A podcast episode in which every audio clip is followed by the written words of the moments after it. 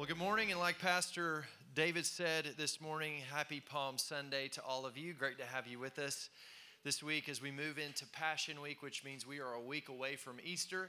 And uh, we are very excited about what uh, we're expecting God to do this Easter weekend. And uh, excited. You know, we, we talk about Easter here, and, and I may have said this before, you may have heard this before, but I think it's important to remember that when we talk about Easter, we're not just wanting to invite people or even have a service where we just come together and play some songs and hear a talk and kind of go about our regular routine. But we really do want to have an encounter with Jesus. Amen? And an encounter with not just Jesus, but the resurrection power of Jesus. And so uh, that's what we're believing God for this Easter. And so as we move into this season, I, I just want to encourage you to move into Passion Week purposeful. Like this is that this is that time. Like you've been praying, we've been believing God. Maybe you've maybe you've put out an invitation to somebody and it wasn't received very well and you're not really sure, I want to encourage you with boldness to keep going after that person, to keep pursuing them, because I really do believe that there are some people that are going to come uh, into a like a head-to-head kind of crashing moment where they crash into the love of God. They crash into the power of God. They crash into what it looks like to be a part of what the people of God in the house of the Lord are doing together. And so, uh, let's be praying this week. Let's be inviting this week. I'll make sure that you know. Hopefully, you've you've made a plan to serve in one of our services. We got five services this weekend, and just a reminder that like this service won't be an option next week. Just so you know, and not just because I don't want you coming to the middle service, but but the actually 11 o'clock service isn't a thing next week, okay? Our service times are completely shifting outside of one. So we have a 4 o'clock on Saturday. That's a busy service. If you can avoid that one, that would be great. We have a 5, uh, let me look at these times here. I need to know these times. I should know these times. 545 on Sunday. That's a good one for you to come to if you want to attend one. We have an 8:30 a.m. The 10:15, that's a busy service. You should avoid that one like like it's the plague. Like you could catch something if you go to that one. Uh, unless unless you're you're bringing somebody and that's the best service that works for them. I, I get it. And but just know this: most people that are going to come next weekend, that's the service. That's like the prime service. That's the one they're going to want to attend. And we want to make as much room as possible. Look around this room right now. This is not Easter. And if you look around this room, it is a full room. Not a lot of seats in this room. And so we don't want anyone coming next week and being turned away, having to go to overflow for Easter. Like we don't want that. So so do us a favor. Do do other people a favor and, and avoid this service at, at all costs if you can. And then we've also got the 12 o'clock service next week. So we're praying, we're inviting, we're bringing, we're serving, amen, and we're attending. And I also want to encourage you uh, on Wednesday this week, we have midweek prayer. And we're going to be praying specifically for this Easter weekend. And not just what God's going to do here at New Song, but what God's going to do globally. I, I believe that there's a bunch of people that are going to come to the saving grace of Jesus Christ. And uh, I would love for you to come and intercede for what God can do this Easter weekend. I'd love to see this place full. Our, our, attendance at, at midweek prayer has been great. It continues to grow, but I'd love to pack this place out this, this Wednesday. So, if at all possible, whatever you can do, uh, skip lunch, whatever, get here with us so that we can pray, or you can also join us online. Also, a reminder we have Good Friday on at six o'clock. We're doing that. It's an online service. Don't show up here. There won't be having service here. It's online. Uh, you can go to the New Song webpage and or the YouTube page, and you can you can tune in with us. Uh, but it's going to be a, a, time of worship. We're going to have worship. We're going to reflect on the cross, and uh, we're going to take communion together. So make sure you got some elements to take communion with. And uh, one of the things we're doing is we're going to get together with some people that we love, some some family and friends, and uh, we're gonna we're gonna have dinner together. We're gonna hang out together. We're gonna watch the service together. And I want to encourage you to to maybe throw a Good Friday party and invite some people, and let's be the body of Christ. Amen. We're a family, right? So let's let's get some family around the communion table and let's celebrate what God is doing. And the next weekend we're starting a brand new series called What Lies Beneath. We're going to be talking about the thing beneath the thing. Okay, so I'm just going to tease you with it, but just make sure you're there that's going to start the week after Easter. It's going to be really good. All right, if you got your Bible, go to John chapter 11. John chapter 11. You guys good? You feeling good? Hey, would you help me welcome all those watching online right now? Let them know you're glad that they're here, glad that they're tuning in. John chapter 11, we're concluding our series that we have been in called Seven Signs. This is the seventh sign we're going to look at today. We've been looking at these things that Jesus did throughout the, the book of John. Some were miracles, some were just actions, some were just different things that he did. And we're looking at beyond what he did, what, what he did speaks to. That, that what it speaks to and the sign that it points us to related to the heart of God, the nature of God, the, the kingdom of God, and our role in the kingdom of God. And today, as we close out this series, we're going to be looking at the resurrection before the resurrection. We're going to be looking at the resurrection of Lazarus from the dead. If you're ready, say, I'm ready. ready. Let's pray. Lord, we love you and we're so grateful for your word, so grateful for what you're doing in this church. Thank you, Lord, for being here, for being present in this place. And I pray, Lord, that you would minister to each and every heart, each and every person in this room. I pray as we go into this week, Lord, like Pastor Josh Romano prayed, Lord, just use us. Use us in a powerful way.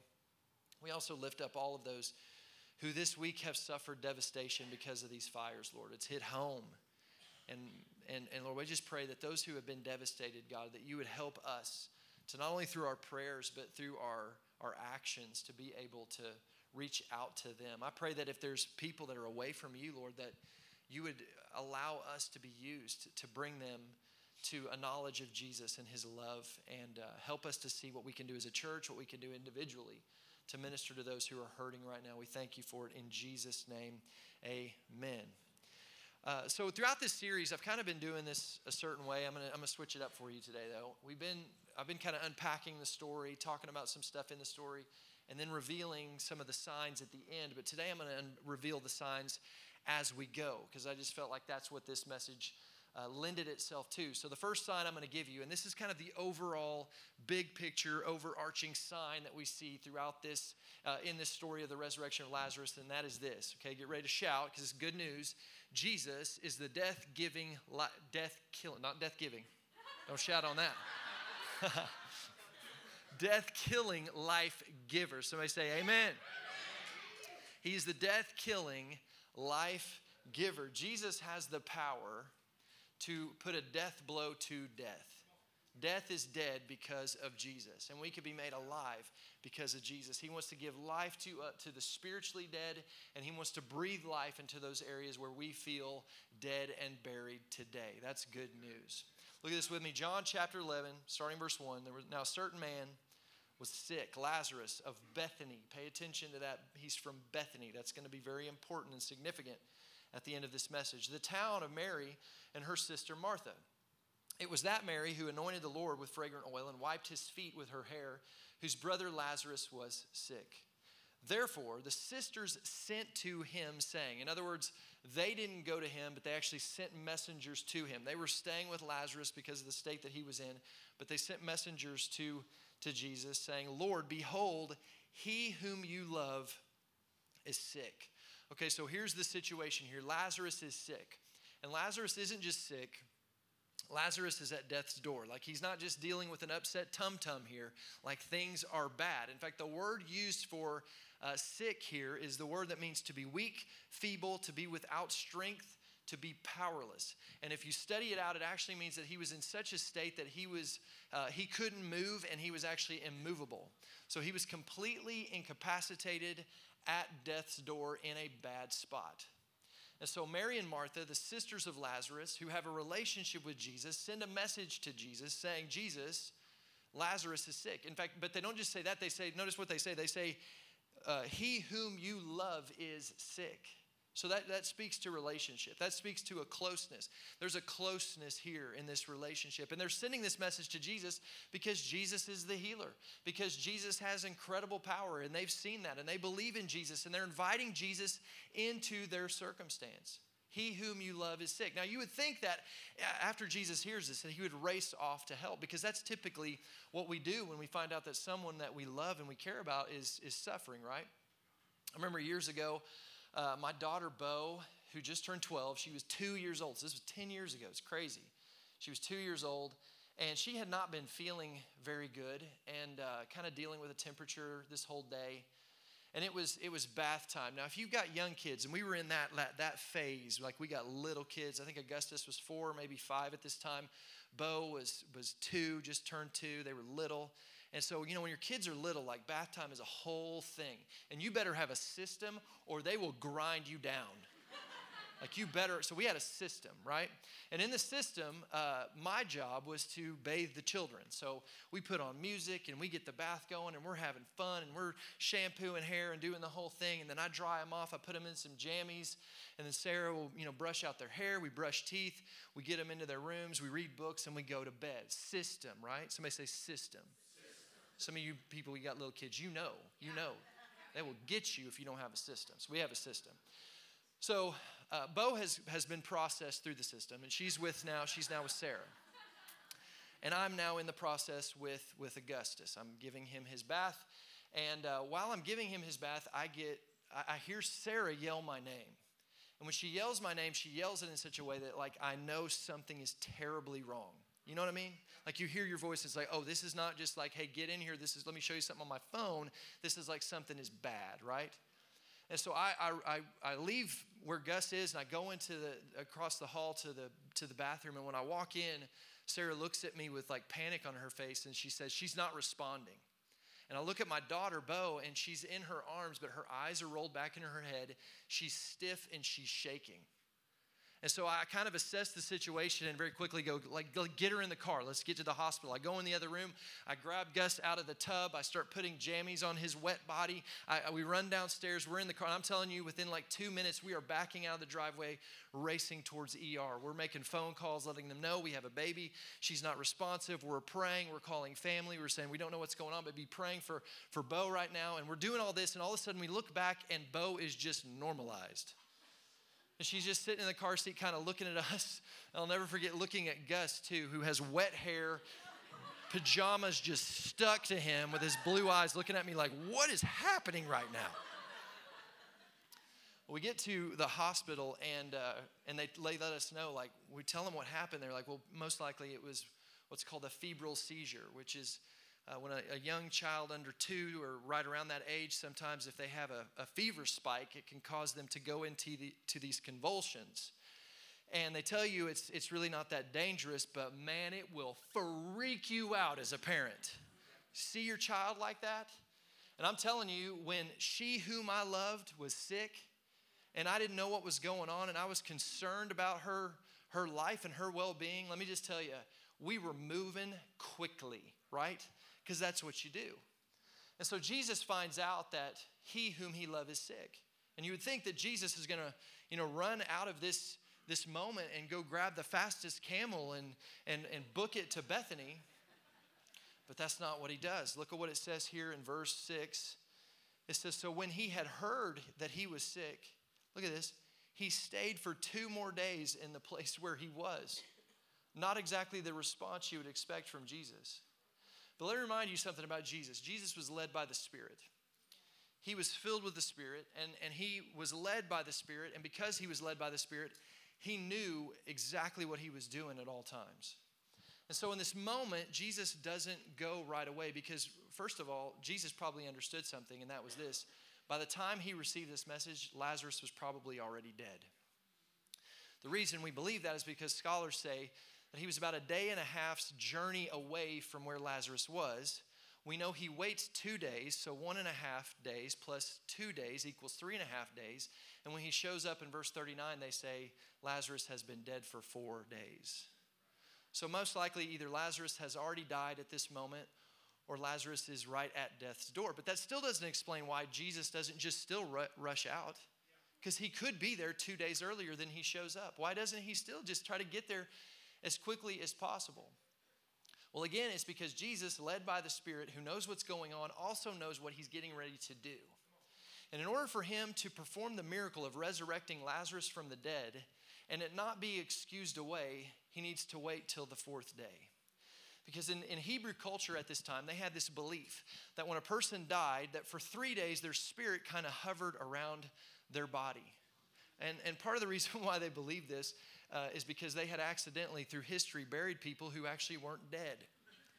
They had, they had buried people who uh, maybe were just like passed out or had gone into a coma, and then the person came back to life. And so they just kind of thought, well, maybe they weren't really dead. They just kind of, their spirit left them for a little bit. And so, so they actually had a, this tradition when someone died, they would keep going back to the tomb for the next three days, checking on them. Like, hey, you still dead in there? Like, and, and actually, they would give a, a dead person, they would put a bell into the tomb with them. So if they were knocked out and they came to, they could ring the bell and be let out. Which, by the way, like it would be rough being a heavy sleeper in the Bible times, right? Like imagine I'm gonna go take a nap, you lay down, you wake up in a tomb with a bell. Like not, not a good moment. But here's the point. On the fourth day, like if, if Jesus resurrects him before the fourth day, people would excuse it away by saying, well, he wasn't really dead. But by the fourth day, you are dead, dead. That's what they believe. You are truly gone. And so the miracle, in order for the miracle to really take place, Jesus has to wait. He's on assignment and he knows what he's doing. So it says this, verse 11 After the two days, Jesus says to his disciples, Our friend Lazarus sleeps, but I go that I may wake him. And the disciples, who are constantly in a state of confusion, say this, verse 12 Lord, if he sleeps, he will get well. However, Jesus spoke of his death. Notice Jesus already knows he's dead. But they thought that he was speaking about the taking, him taking rest and sleep. Then Jesus said to them plainly, Lazarus is dead, right? Because that's what Jesus has to do. So two days go by. They, they travel there. It's been several days, and now Jesus shows up. And when he shows up, Mary and Martha come out to, to greet him. It says this, verse 21 Now Martha said to Jesus, Lord, if you had been here, my brother would not have died. Verse 22, but even now I know that whatever you ask of God, God will give you. Notice she's kind of hinting around here. What, what can you do here? Jesus said to her, Your brother will rise again. She gets a little theological. Verse 24, Martha said, I know that he will rise again in the resurrection in the last day. She's like, What, what are you really saying here, Jesus? Jesus said to her, I am the resurrection and the life. And man, I love that phrase because that phrase actually means I am the stand again power. I am the stand again power. And listen, if you've been knocked down in life, I want you to know there is power for you to stand again. There is power in the resurrected Jesus for you to rise up and have a firm footing, a firm foundation that you can stand from. Jesus says, He who believes in me, though he may die, he shall live. And whoever lives and believes in me shall never die. Do you believe this? She said to him, Yes, Lord. I believe that you are the Christ, the Son of God, who has come into the world. And then Martha leaves, and Mary comes out, the other sister. Verse 32 Then Mary came out where Jesus was and saw him. She fell down at his feet, saying to him, Notice she says the exact same thing Lord, if you had been here, my brother would not have died. But she says it from a different place. She says it from a place of being completely heartbroken. We know that because of what it says next, verse 33. Therefore, when Jesus saw her weeping, and the Jews who came with her weeping, he groaned in his spirit and was troubled. And he said, Where have you laid him? They said to him, Lord, come and see. And then we have the short, shortest verse in the whole Bible, the verse that when I was given the option in sixth grade to memorize a verse for school, I chose this one Jesus wept. Jesus wept. So, so here's the second thing that we see in, in this story, the second thing that this sign of, of the resurrection of Lazarus points us to, and that is this, is that death is an enemy of Jesus. What we see here in this text is that death is an enemy of Jesus. It says in verse 33 When Jesus saw her weeping and the Jews who came with her weeping, he groaned in the spirit and was troubled. That, that word groaned there means that he had anger. He was filled with uh, with, with outrage. There was an indignation in him. In fact, they, they say that this word was often used to refer to the snorting of a horse that was getting ready to charge into battle. That was the posture of Jesus when he hears this. So there's this anger that rises up in him. Anger, why? Anger because there's an enemy who's warring against those he loves. Who's the enemy? The enemy is death. The enemy is sin. The enemy is the grave. The enemy is Satan. And Jesus in this moment is outraged because his enemy is hurting someone he loves. And it says Jesus wept. Now, when it says Jesus wept, it's not the same kind of weeping that Mary was doing. It wasn't this just overwhelmed by the emotion of this loss. It wasn't that, that mourning kind of weeping. It actually means he shed a tear, and that tear was connected to the indignation. It was connected to the groaning. It was this, it's this idea that he was sad mad, he was sad because someone he loved was hurting and he was entering into that sadness with them, but he was still doing it from this place of anger towards the enemy. I love how this guy says it, B.B. Warfield, in his book, The Person and Work of Christ. This is so good. He says, Tears of sympathy may fill his eyes, but this is incidental. His soul is held by rage, and he advances to the tomb as a champion who prepares for conflict. The raising of Lazarus thus becomes not an isolated marvel, but a decisive instance, an open symbol of Jesus' conquest of death and hell. In other words, we're getting a glimpse into how Jesus is going to approach the cross and our salvation when John does for us in the, what John does for, does for us in this particular statement is to uncover to us the heart of Jesus as he wins for us our salvation, not in cold unconcern, but in flaming wrath against the foe. Jesus smites in our behalf. Someone say that's good. Here's what I want you to see. BB got it right. Death is an enemy of Jesus, not an ally. The Bible says in John 10:10 10, 10, that the thief comes only to steal, kill, and to destroy. The thief, it's talking about Satan, it's talking about the devil. If it steals, if it kills, if it destroys, it's not from God, it's from the devil. Death is an enemy of Jesus. The Bible says this in 1 Corinthians 15 26 the last enemy to be destroyed. Notice it's an enemy, is death. Death is an enemy of God. Death is an enemy of the kingdom of God. It is not the way God intended it to be. Death destruction, this stuff, it's not from God. So death is a tool of the devil and it's an enemy of God. And if it's stealing, killing, and destroying you, it's not from God. And here's why it's important for you to really grasp a hold of that because, because so often what we do is when we face heartache, when we t- face loss, when we face death, when we face brokenness, what we do is in that moment we begin to believe that that is a, is a sign of how God feels towards us that that points to the heart of God, that our circumstances are evidence to how God feels about us. But I want you to know that's not the case. Jesus loved Lazarus. He whom he loved was sick, and yet Lazarus died. Why? Because John 16 33, in this world you will have trouble. In this world you're going to face stuff. There's a, there's a curse on this world, and it still exists in this world, and it will come against you and it will try to get on you. Trouble is a reality of living connected to this fallen world. And in the midst of our trouble and pain and loss, it can be really easy for us to believe that our circumstances are speaking to the heart of God towards us. But I want you to know that's not true. Your circumstances don't define God's love for you, the cross defines God's love for you. Billy Graham said it like this He said, God proved his love on the cross. When Christ hung and bled and died, it was God saying to the world, I love you. Death is an enemy of Jesus, an enemy that he was willing to take on and submit himself to. He went to the cross and he died a death he didn't deserve. Why? So that you through him could find life. He defeated death by submitting to it, overcoming it, so now we through him can defeat death. But you got to realize this, this death stuff, this brokenness, this hurt, this stuff, this is not from the Lord. This is not from the Lord. And here's the, the, the third thing that we see through this sign is that Jesus wants to minister to us in our pain. That yes, we live in a, in a world where you're going to face destruction from time to time. You're going to face pain. You're going to face heartache. You're going to face this stuff. And in the middle of that, Jesus wants to minister to you. He doesn't just want to just watch you suffer. He wants to minister to you in your pain. You know, pain is interesting. Chaos is interesting hurt and heartache is interesting because in the middle of it, it tends to lead us to some questions, doesn't it? You ever notice that? I, I heard it said before that suffering always prompts heart wrenching questions. And it really is true. When you're suffering, when you're hurting, when there's pain, when there's circumstances going on around you that you're going, I don't know why this is happening. I don't know why I'm feeling this way. I don't know why I lost this person. I don't know why this had to go down this way. I thought it would be different. When you're facing that, there's some questions that come out of that. And we see this in, in Martha.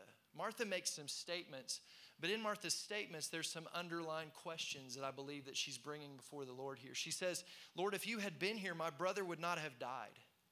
I think what she's saying here is, is I thought, Jesus, I thought this was going to be a certain way. And, and what if, what if you're not who I thought you were? What if, and I don't believe that Martha in this moment is questioning whether he's the Messiah. I think she's questioning whether the Messiah is the way she thought the Messiah was going to be. In other words, she's wondering, like, I thought knowing the Messiah meant that I wouldn't have to deal with hurt like this.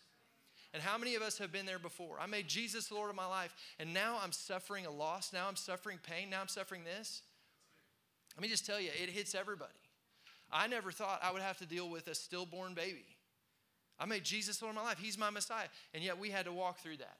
I never thought we'd have to face a miscarriage. I never thought I'd have to face some of the betrayal I faced, not just in the world, but in the church, even, guys. You never think this stuff is going to happen, but then it comes. And when it comes, it, it, can be easy for us in that moment to go, I don't think you're the Messiah I thought you were. And for some people, even, I don't even know if you're a real Messiah. I don't even know if this is true. I don't even know if this is real. I don't know if I even believe anymore because things didn't go the way I thought they would go.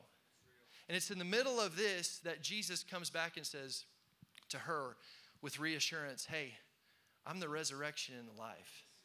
In other words, this may not have gone the way you thought it was going to go, but that doesn't mean I'm still that God's not still on the throne. And if you'll invite me into this, if you'll welcome me into this, I can heal your heart and I can help you in the middle of your pain because I care about your pain. That's how Jesus reassures Martha. And then we have Mary. And what does it say? Mary is just heartbroken. So, how does Jesus minister to her? He enters into some of that heartbreak with her. Jesus wept. And it's important that you see that in that, what Jesus is saying to us is he cares about you. And he cares about your suffering. And when he sees you suffering, when he sees you broken, when he sees you in heartache, when he sees you suffer loss, his heart breaks too because he loves you and he hates to see you broken. We have a God who cares. We don't serve a God who's some distant deity that sent the world to spinning and then checked out. We have a God who, who is actively aware of your situation and actively loves you and wants to help you. The Bible says in Psalms 34 18, the Lord is near to those who have a broken heart. He's near. You know, He was near in this story. He came right there and He was near. But how did they receive ministry from Jesus? Mary and Martha had to go to Him. The Bible says that Jesus will never leave you, He'll never forsake you. He's close, He's near. The question is, will you go to Him? Will you go to Him with your pain? Will you go to Him with your questions? Will you go to Him and sometimes just weep? Are you willing to go there? And, and, and go because it's from that place that then he can begin to bring ministry to you. He can begin to heal your heart. He wants to heal you in your pain. The question is, are you going to him in your pain? It goes on to say in that verse, He's near to those who have a broken heart and save such as have a contrite spirit. That word contrite means that you've been crushed like dust. In other words, pulverized. So, so if you find yourself in that place today where you feel like I've been crushed, I feel broken, and I feel broken beyond repair. Like, like think about like a, a glass uh, cup that's been shattered, but it's put to the point that it's been so mashed up it's like powder now. And we look at that and we go, it's beyond repair. Jesus says, I can save you. I can take that and I can put that, even that, I can put that back together. But He can't put that back together if you don't bring that to Him. Jesus wants to heal you in your pain, but you have to bring it to Him. It goes on to say this in verse 40. Am I helping you today? Verse 40 Did I not say to you, Jesus talking, that if you would believe, you would see the glory of God? So Jesus is like, this is the setup line right here. Like, get ready, guys. Something, something big's about to go down. And then he prays. And then verse 43 Now, when he had said these things, he cried out with a loud voice, Lazarus, come forth. And he who had died came out, bound hand and foot with grave clothes, and his face was wrapped with a cloth. Jesus said to them, Loose him and let him go. Here's the third or the fourth thing that we see in this sign is this Jesus does the wow, and we do the work. Jesus does the wow, and we do the work. Let me, let me explain this to you. Jesus does the one thing that only he can do in this situation. But everything else, he invites the people there to partner with him in it. You know, there's a lot of people involved in, in the raising of Lazarus from the dead. One person does the incredible miracle, but there's a lot of people that play a part in it. And Jesus, listen, he does the one thing that only, what, what can Jesus do that no one else can do? He can raise Lazarus from the dead. No one else can do that. But everything else that they can do, he invites them to do and makes them do. Let me, let me show you this. The first thing he has them do is he says, identify it. Identify it. Verse 34 Where have you laid him? He asked. Come and see. Lord, they replied. Jesus, here, what he does, he invites them to show them where's the deadness? Where's the dead thing? And there's a question for you this morning Where's the dead thing in your life? What's been dead and buried? Maybe it's a dream that you, you put in a tomb. You rolled a stone in front of it. You're, it's dead and it's buried. You, you, you laid it down. You said, that can't be resur- resurrected. Maybe it's a relationship. Maybe it's your marriage. Maybe it's a, a connection that you have with a child. Maybe it's a connection that you have with a friend. Maybe it's, it's a purpose for your life. Maybe it's, it's related to your health. Maybe it's related to your mental health. I, I don't know. But what, what area do you find yourself going, that's dead and that's buried and I've given up on that? And Jesus may be saying to you, hey, would you invite me? Would you show me where that is? Invite me to that. Invite me to it in prayer and keep praying. Invite me to it in worship and lift up your hands and believe and worship in faith in spite of what you may feel. Invite me to it in worship and just see what kind of resurrection I can bring out of that, that situation. Second thing he says is expose it. Verse 39 Take away the stone, he said. So there's deadness behind behind the stone. And he says, Hey, I want you to roll the stone away. Now, you got to understand these stones that were in front of these tombs uh, were typically these flat, round stones that would be kind of in a rut right next to the, to the tomb. And so the tombs would be used over and over again. And, and, but in order to move this stone, it wasn't a one man job. You were going to have to invite some other people to get up, up close and personal with where the dead thing was. So you're going to have to invite some people, and there's going to have to be a coordinated effort with multiple people in order to roll the stone away so the deadness can come out into new life. So, my question is where, where's some deadness in your life that God may be saying to you today, hey, it's going to take some effort and you need to bring some other people into this? You're going to have to get coordinated. You're going to have to invite some other people to get up close and personal with that area of deadness. I can't resurrect it until you roll the stone away. You say, well, but Pastor Josh, I don't know if I want people to get that close to that area. Like that, that thing. Maybe for you, it's an addiction. Addicted to a drug, addicted to alcohol, addicted to porn. I, I don't know if I, if I get somebody that close to that area to, to help me roll that stone away, I, like, what if they reject me? What if they don't like me anymore? What if they look at that and they go, oh, this is no good? You know, that's what Martha does. She says, but Lord, it's been four days. He stinketh, right? She's saying, hey, this is, this is going to be foul. This is kind of gross. This is kind of nasty. I don't know if we really want to go there. And maybe that's how you feel. Like, what if people think I'm nasty? What if people think I'm foul? What if this turns people off? Well, let me just tell you, it may turn some people off. But there are some people that God has designed to partner with you in rolling this stone away that will help you to be able to come out of that death into the new life Jesus has called you to. You can't do it on your own. Some of this stuff you can't do it on your own. God is inviting you to invite people to help you. You don't just need God's power, you also need God's people. Somebody say amen. But you have to you have to believe that and expose that thing. And then it says this Jesus says in verse 41 so they took away the stone. Notice group effort. Jesus called with a loud voice, Lazarus, come out. The dead man came out. There's the miracle. That's the part that only Jesus could do. The dead man came out, his hands and feet wrapped with strips of linen and a cloth around his face. Jesus said to them, so they're invited back in, take off the grave clothes and let him go. Jesus says this He says, unbind him. Unbind him.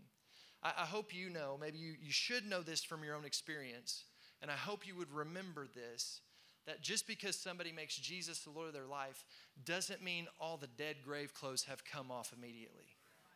You know, there's some people that are going to get saved next week, and a miracle is going to take place. They're going to be resurrected to new life in Christ Jesus, but there's still going to be some stuff on them that we, as the people of God, have to help them unwrap.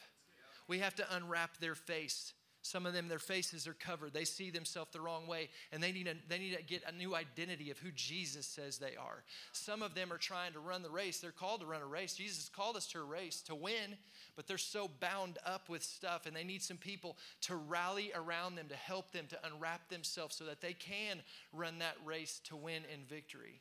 Jesus is inviting us into that. Maybe you find yourself in that place today where you're bound up. You know there's some areas where there's still some deadness. There's still some stinking grave clothes on you, and it needs to come off. You need some people around you.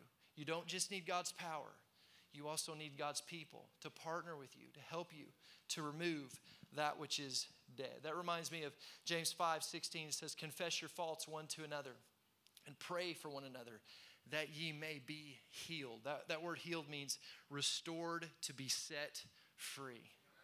There's restoration, there's freedom on the other side of partnership, not just with God, but with the people of God, with the church, with other believers. Jesus does the wow because he is the, the, the, the death killing life giver. But we got to do the work. We have to be willing to do our part so that the miracle can take place. And here's the fifth thing that we see in this sign of Lazarus being resurrected from the dead. And this is so good, guys. This is so good. Here it is. It's hard to ignore a dead man walking.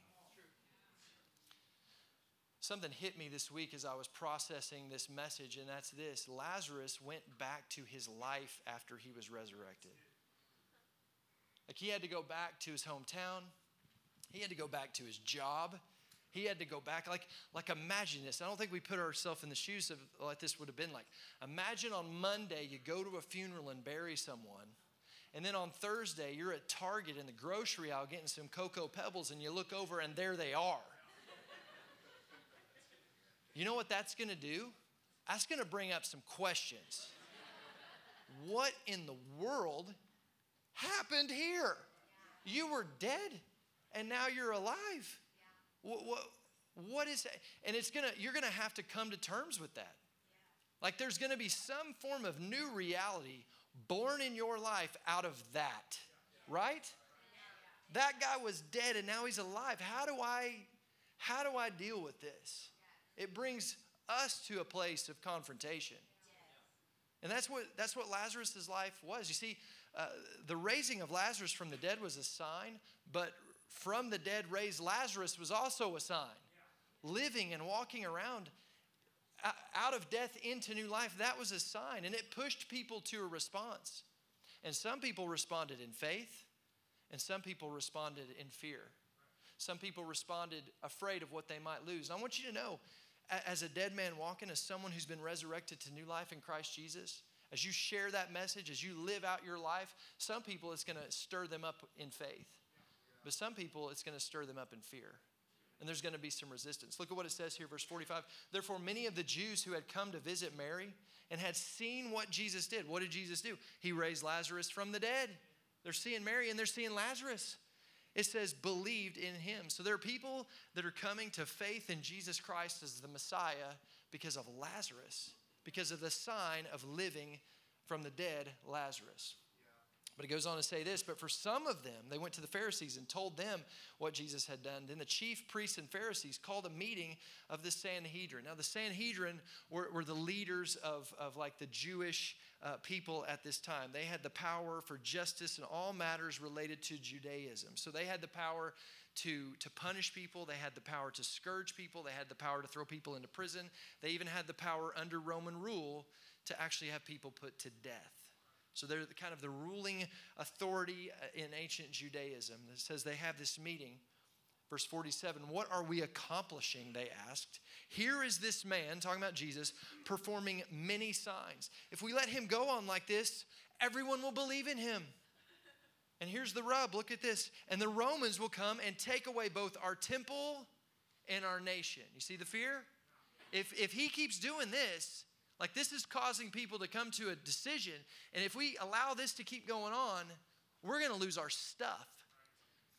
And so they have more fear in losing their thing, losing their system, losing their way of doing things than they have faith that he could be the Messiah. It says in verse 49 Then one of them, named Caiaphas, this was the high priest of that year, spoke up. You know nothing at all. This is interesting verse, verse 50, because what he says here is absolutely true. It's from the wrong heart but it's true. You do not realize that it's better for you that one man die, talking about Jesus, for the people that the whole nation perish. And that's exactly what Jesus does. One man dies, and through him all may live. Verse 53 So from that day on, they plotted to take his life. Why? Because they're afraid. They're afraid of what they're going to lose. Now, what's interesting here is this is actually not the first resurrection that Jesus has done. has performed. This is the third. There, there are five resurrections around the life of Jesus, including his own. Uh, but this one is actually the third one that he does. So, why now becomes the question. Like, why is this now a problem? If he's done it before, why now are they having such an issue with this? Well, it's because of this. Here, here's a truth worth writing down this morning Jesus has brought resurrection to their door. Jesus has made resurrection up close and personal. See, see, throw up that map, guys. This is a map of what Israel looked like at the time of Jesus. You'll see that it's broken up into these different areas. Now, up there at the top, we have Galilee and then Samaria and Judea.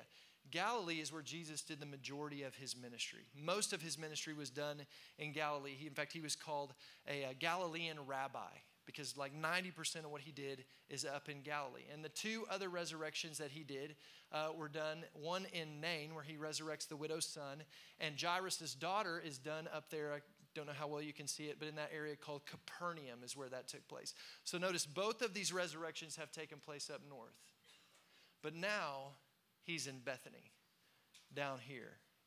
And Bethany, where Lazarus is resurrected, is two miles from Jerusalem where the Sanhedrin are ruling. And so these guys that are so into their control, you could see how this, you know, rogue Galilean rabbi up north doing stuff isn't that big of a concern to them, but now he's brought it to their doorstep. Now resurrection is right there in front of them. And, and people are starting to question what they believe and what they are teaching.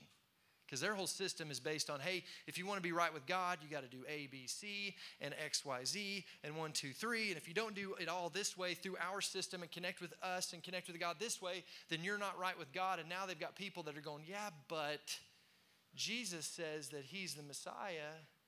He says that He's the way. And have you seen Lazarus? It's hard to deny a, a dead man walking. And this is a problem. So it goes on to say this in chapter 12 of John, verse 9. Meanwhile, a large crowd of Jews, notice a large crowd of Jews, found out that Jesus was there. He was in Bethany, and they came not only because of him, but also to see Lazarus, whom he had raised from the dead. So the chief priests, the Sanhedrin, made plans to kill Lazarus as well. So they're going to kill Lazarus. He's going to die again, according to them. Why? Because this is, this is not good. This large crowd, all these people, they're turning to him. They're going to turn away from us. We're going to lose what we have. We can't have this. For on account of him, on account of Lazarus, many of the Jews were going over to Jesus and believing in him. Here's, here's what you see Lazarus became a sign. Every time somebody saw Lazarus, they were confronted with who Jesus was and what Jesus was like and what it could mean to walk with Jesus. Lazarus, resurrected Lazarus, was a sign to his generation. He served as an embodied witness of what Jesus was capable of. And listen, New Song Church, he was embodied witness of the resurrection power of Jesus for that generation. Now it's our turn. That, that through our life, people who are lost and broken and bound up in the darkness of this world, that they would not just see the love of Jesus through your life, but they would see the power of the resurrected Jesus through your life. That they could see what Jesus can do through your life. See, the invitation of Lazarus' life is that you and I are now meant to be modern day living signs of the reality of Jesus in this world. That when people see you, they get a glimpse into what Jesus can really do in this world. Look at the person beside you and say, You're a sign you're a sign. It reminds me, Ephesians 2 says this it says, But God, being so very rich in mercy because of his great and wonderful love with which he loved us, even when we were spiritually dead and separated from him because of our sins. The problem with sin is not that sin makes you bad, sin makes you dead, right? We were dead in our sins. He made us spiritually alive together in Christ. For by grace, his undeserved favor and mercy, you have been saved from God's judgment. And he raised us up together with him, with Jesus, when we believed, and seated us with him in heavenly places because we are in Christ Jesus. How many of you made Jesus the Lord of your life, and because of that, you are different, right?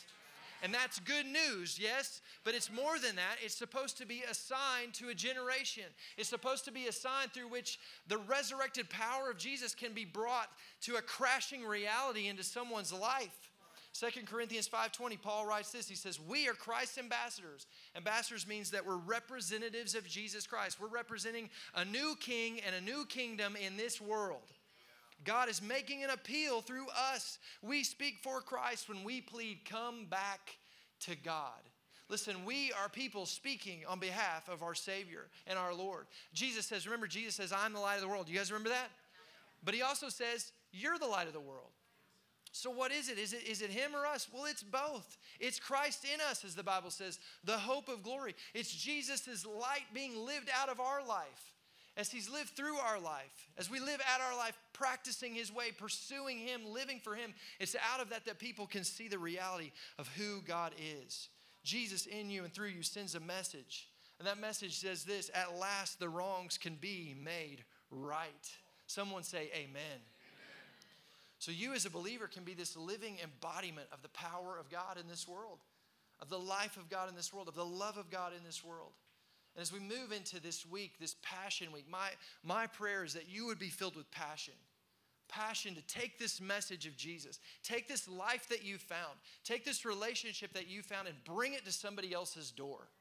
That the hopefulness that you found in Christ would crash into somebody else's hopelessness that the life you found in Christ would crash into somebody else's death, that the freedom that you found in Jesus would crash into somebody else's sin and being bound in their, in their struggle for whatever it is that they're dealing with. That we, through Christ Jesus, could bring the resurrected power of Jesus to someone's life because, listen, it's hard to deny a dead man walking. And you've been made alive in Christ Jesus. You were once dead, but now you are saved in Him. So let's go out, church. And let's be bold and let's bring, bring this resurrection power of Jesus to the world around us. Jesus is the death killing life giver. And man, that's good news, isn't it? With Jesus, death is dead. And there's a world out there bound in death that needs the message. And you are the messenger. You have the message. Would you bow your heads, close your eyes? Lord, we love you and we're so grateful as we move into this week, God, we're so grateful for the life of Jesus. We're grateful as we look at this story that you pulled Lazarus out of death and that he became this sign. And Lord, we, we pray that we would be that. We pray that we would be used by you to be a sign.